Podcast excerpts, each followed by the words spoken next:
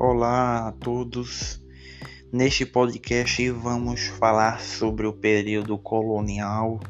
É um período de nossa história que vai do ano de 1530 até o ano de 1822. É o período em que nós temos a dominação dos portugueses sobre o nosso território que tem início lá no ano de 1530 com a decisão do rei de Portugal de iniciar o domínio é, sobre as terras que lhe pertenciam por direito, de acordo com o Tratado de Tordesilhas, que determinava que as terras já a 370 léguas da ilha de Cabo Verde pertenceriam ao rei né, de Portugal, que pertenceriam a Portugal. Aí nós temos a decisão dos portugueses de dar início ao processo de colonização no ano de 1530. É, podemos dividir esse período em dois ciclos econômicos: o do açúcar e o do ouro. Com a implantação do primeiro engenho na vila de São Vicente, é, que foi fundada por Martim Afonso de Souza, o mesmo que deu o início à colonização do Brasil através da sua expedição, que possuía quatro objetivos: conhecer melhor o nosso território e realizar buscas por metais preciosos e proteger a colônia da ameaça dos corsários estrangeiros. Aí, com o início da colonização, nós temos que ser administrados, né? E hum, ser administrados. Aí, a, nós temos a fundação das capitanias hereditárias, pois o governo português ele não dispunha de recursos suficientes para administrar as colônias. E ele entrega esse trabalho a donatários, pessoas particulares, pessoas da baixa nobreza lusitana e elas o vínculo jurídico entre o rei e Portugal se dá através de duas cartas, dois documentos, a carta de doação e a carta foral que continha os direitos e deveres dos donatários. É, historicamente entende-se que teve sucesso apenas as capitanias de Pernambuco e de São Vicente. Nós estamos falando aqui é, sobre o período colonial. Eu já falei sobre o início da colonização. Aí eu falei que a atividade econômica era inicialmente era o cultivo de cana de açúcar. Aí eu falei sobre as capitanias hereditárias. Agora, o, nós te, te, devemos entender o, como acontecia o cultivo de cana-de-açúcar no Brasil. Ele acontecia no litoral de nosso território. Por qual motivo Portugal decidiu produzir açúcar no Brasil? Devido às boas condições climáticas. Tinha um tempo é, chuvoso e um tempo seco. No chuvoso, plantava e ah, aí teria irrigação. E no seco era o período de colheita. E também da terra, é, do massapê e as florestas que produziam humus para a, a terra. Então, o Brasil tinha boas condições para produzir é, a cana de açúcar e era um produto e o açúcar, o seu subproduto era um produto que estava em, em alta procura lá na Europa. Aí, devido ao cultivo de cana de açúcar, entendemos que no, teve duas capitanias que se deram bem, a de Pernambuco e a de São Vicente. Aí as demais capitanias não deram certo por quê? Devido a problemas de comunicação com as outras capitanias e que eles conseguiam comunicar-se apenas com a metrópole, com Lisboa, que era o centro da tomada de decisões é, lá de Portugal. Aí muitos é, donatários alegavam que eles não chegaram nem a tomar posse de suas terras. Aí, devido aos problemas com os donatários, nós temos a criação do governo geral. Aí, o governo geral ele tem, ele tem sede lá na capitania da Bahia e a capital a, do, da colônia era Salvador. Aí nós temos o regimento geral que estabelecia as funções do governador. Quais eram as funções do governador? Militares, administrativas, judiciárias e eclesiásticas. Os três primeiros governadores são Tomé de Souza, Duarte da Costa e Mendessar. No governo de Duarte da Costa, nós temos a invasão francesa com a fundação da, da França Antártica. E nós temos a expulsão dos franceses no governo de Mendessar. Aí a sociedade colonial. A sociedade colonial ela era formada por senhores de engenho e pessoas escravizadas, além é, de pessoas com outras ocupações, pescadores, carpinteiros, tapeceiros, entre outras pessoas. Aí no engenho nós tínhamos a Casa Grande, que era o centro administrativo é, da, do engenho, onde morava o senhor de engenho e sua família. Nós tínhamos a senzala, que era a construção onde viviam os escravos. A casa de purgar era onde o açúcar era branqueado, os galpões onde o açúcar virava pó e a capela era a, o local de reunião da comunidade local aos domingos. Existem algumas distinções entre os escravos. E a, sabemos que a escravidão ela foi adotada pelos portugueses é, como, como mão de obra pra, para, para suas atividades econômicas. Aí, no início lá do ciclo econômico do açúcar, no período colonial, nós temos a escravização dos indígenas. Posteriormente, nós temos a escravização dos africanos. Aí existem distinções entre os escravos. Existem os escravos de ganho, existem os escravos de eito, domésticos, o boçal e o ladino. O escravo de ganho é aquele que trabalha na cidade. O de eito é aquele que trabalha no campo. Os domésticos são aqueles que trabalham nas casas. O boçal é aquele que não conhecia a língua portuguesa e a rotina de trabalho. E o ladino conhecia a língua portuguesa e a rotina de trabalho. Aí nós temos os quilombos. Os escravos, eles hum, não gostavam, claramente eles não gostavam da escravidão, sofriam bastante tortura é, por parte dos seus donos e, pra, e, e, quando eles conseguiam fugir de seus senhores, eles formavam quilombos. Aí os quilombos eram os locais, eram as comunidades formadas por escravos negros fugitivos. Aí nós temos o quilombo dos Palmares, foi o maior quilombo que nós tivemos é, fazia parte lá da capitania de Pernambuco, é, habitava o estado do atual Alagoas, que fazia parte da capitania de Pernambuco. Tinha aproximadamente 20 mil habitantes. O, quilombo conseguiu resistir por cerca de 65 anos e teve como líderes é, Gangazuba e Zubi dos Palmares nós temos a União Ibérica entre os anos de 1580 e 1640. Aí a União Ibérica ela é a união entre Portugal e Espanha após a morte do rei Dom Henrique.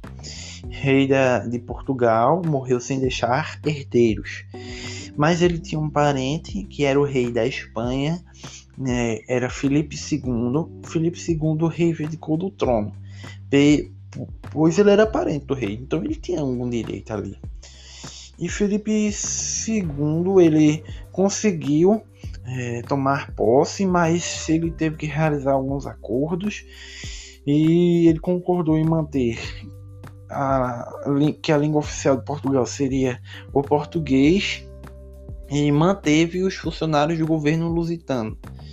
Em 1581 nós temos a independência da Holanda. É, a Espanha ela dominava ali a região da atual Holanda. Aí os holandeses declararam independência. E houve represália por parte de Filipe II com o embargo espanhol, impedindo é, dos holandeses de negociar açúcar no Brasil. E então eles pegam e decidem invadir o Brasil em duas tentativas. É, na região da Bahia, no ano de 1624, a capital do Brasil, a capital do, é, onde ficava o governo geral. Essa tentativa não deu certo. A segunda tentativa foi invadir a capitania de Pernambuco. Prosperava esta capitania devido ao cultivo de cana-de-açúcar e deu bastante certo para os, portu... para os holandeses. Perdão. E eles dominaram do ano de 1630 até o ano de 1654.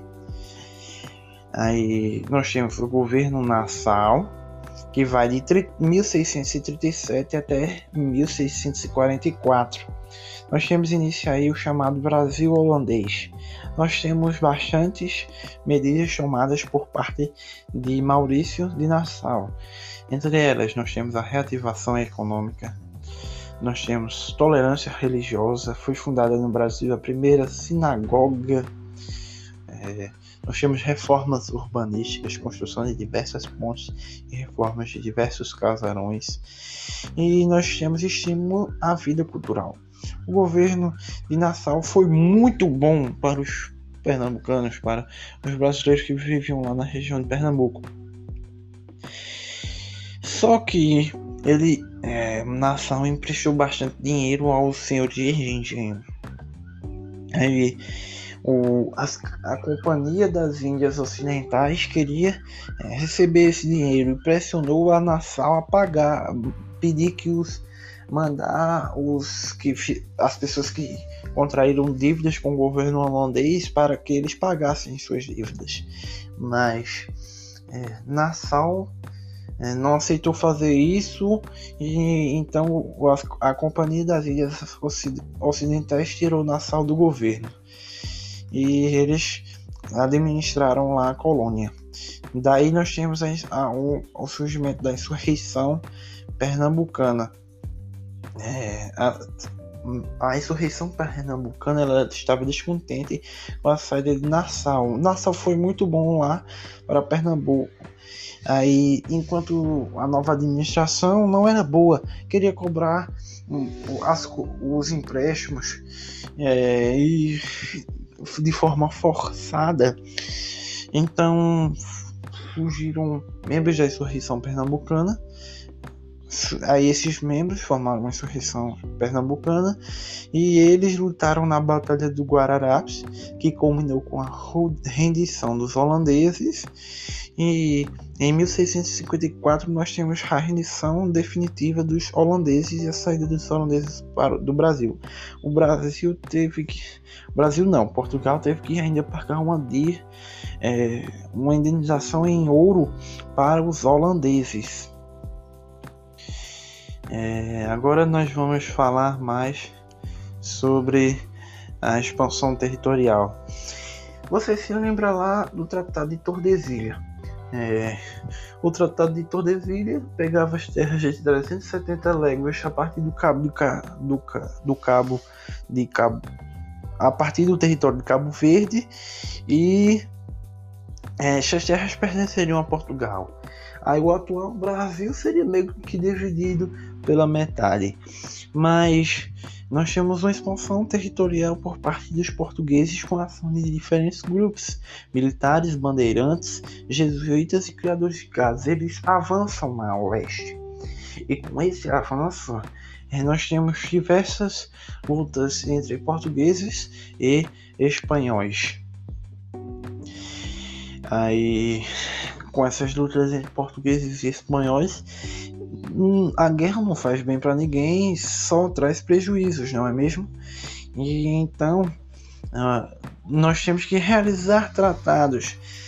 E foi isso que aconteceu entre Portugal e, e Portugal e Espanha. Houve a realização de tratados de fronteira e de tratados de fronteira. E eu vou citar alguns para vocês. O Tratado de Utrecht e Tratado de Madrid, Tratado de Santo II e Defonso e o Tratado de Badajoz. O Tratado de Utrecht. São dois tratados de Utrecht.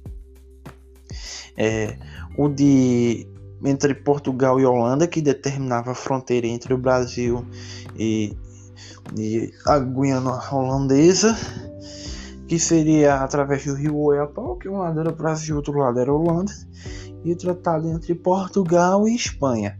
O Portugal e Holanda 1713, Portugal e Espanha 1715. Aí entre o Portugal e Espanha, cada um iria ficar com as não, perdão, é, a colônia do Sacramento era, ela iria pertencer ao Brasil. Aí 750 dizia que cada um ia ficar com as terras que ocupasse. E a, a colônia do Sacramento iria pertencer à Espanha. Então, o Brasil ganhou mais terras, além do, do Tratado de de Tordesilhas. E só que a colônia de Sacramento pertenceria à Espanha. A colônia de Sacramento é, a, é lá a capital do atual Uruguai. Aí nós temos o Tratado de Santo Ildefonso II, Santo II Defonso, perdão. Aí o tratado entre Portugal e Espanha e determinava que a Espanha iria ficar com a colônia de Sacramento e a região dos Sete Povos das Missões. A região dos Sete Povos das Missões é uma região lá do Rio Grande do Sul. Aí Portugal não fica descontente, aí realiza um novo tratado entre Portugal e Espanha, que é o último tratado entre os dois, que é o Tratado de Badajoz, que diz que é, a colônia de Sacramento pertence à Espanha e a região dos Sete Povos das Missões pertence ao, a, a Portugal. Aí nós temos lá a, atividade do cana de, a atividade de cana de açúcar e paralelo à cana-de-açúcar, nós temos a pecuária. Aí se divide em dois, a nordestina e a sulina.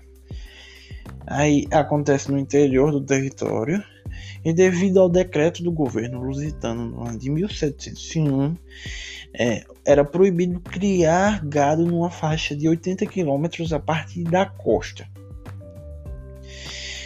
Aí, os animais serviriam para abastecer a população de carne e couro e também como força motriz.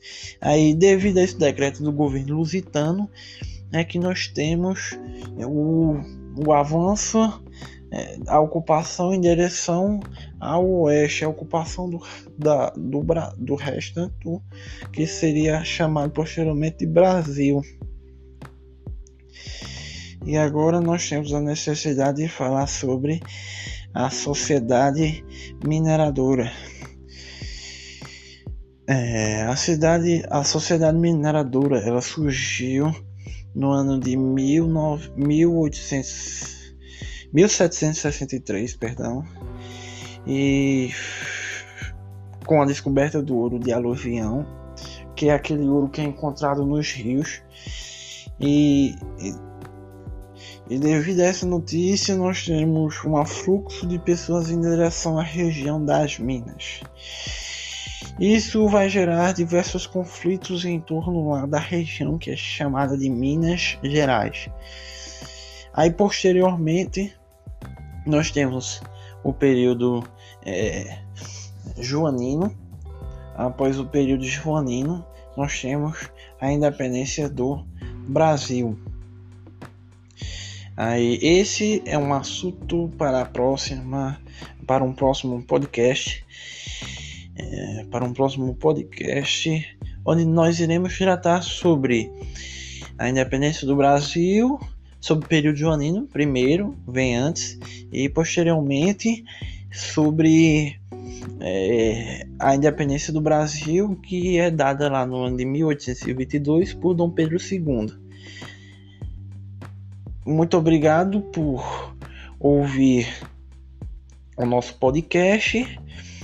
Ainda falta falar sobre as revoltas coloniais. Também é um assunto para um próximo podcast. Vai ser nessa sequência. Eu falei toda a teoria, tudo o que aconteceu no período colonial. Ah, mas eu não falei das revoltas. O próximo podcast será sobre as revoltas no, que aconteceram no período colonial e depois sobre é, sobre o período joanino, que é seguido da independência do Brasil. Então, fim do período colonial, dando início ao período. É, dando início ao período do Brasil, do Brasil Imperial. Muito obrigado por ouvir esse podcast e até um próximo conteúdo.